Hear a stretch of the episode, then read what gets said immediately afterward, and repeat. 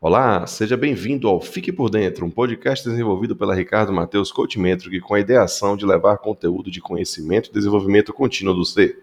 E hoje vamos falar de um tema de muita relevância para o agora: procrastinação, que é o deferimento ou adiamento de uma ação. Para a pessoa que está a procrastinar, isso resulta em estresse, sensação de culpa, perda de produtividade e vergonha em relação aos outros por não cumprir com as suas responsabilidades e compromissos. E agora eu lhe faço uma pergunta: você está procrastinando algo em sua vida? Com certeza, todos nós procrastinamos muito em nossas vidas, não só em relação a conquistar algum objetivo, mas também em nos tornarmos felizes por aquilo que já somos. Por muitas vezes procuramos a felicidade naquilo de produção, ou seja, só você feliz quando alcançar um objetivo.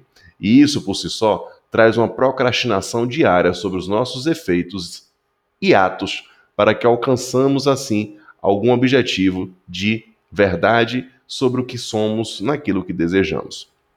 A procrastinação nada mais é do que paralisar, deixar para trás os nossos sonhos.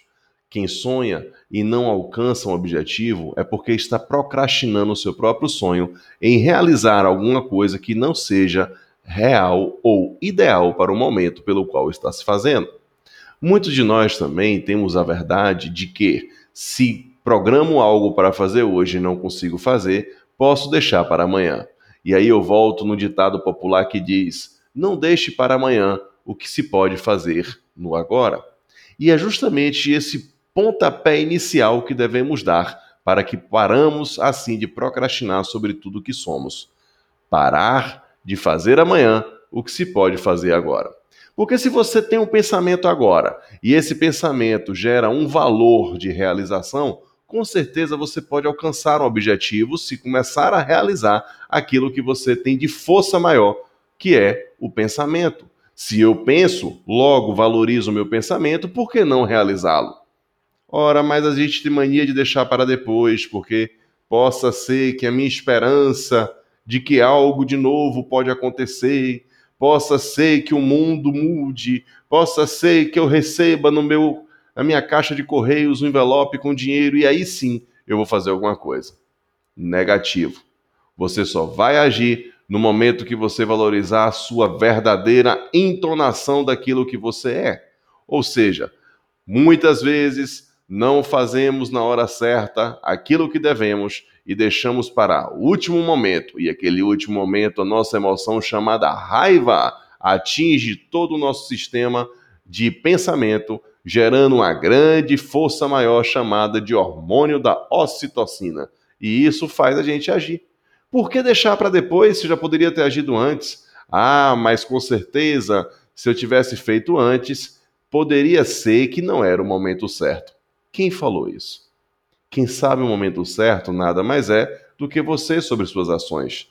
Então, fica a dica: não procrastine, não deixe para amanhã o que você pode fazer no agora. Procrastinar, para mim, nada mais é do que não acreditar no valor que você tem. Acredite no seu valor, potencialize sua existência, haja, pense, mas faça acontecer aquilo que está em seu coração pelo valor que você é e não simplesmente pelo valor que você determina a ter. Fica essa dica para hoje. Muita paz no coração de todos vocês e espero ver você não procrastinar mais os seus sonhos, porque assim podemos fazer um dia melhor, um mundo melhor e com certeza uma vida bem melhor para nós e para todos que estamos que está ao nosso redor. Gratidão mais uma vez por estar nos acompanhando em nossos podcasts. Até a próxima. Fique com Deus e fica a dica: não procrastine mais a sua vida.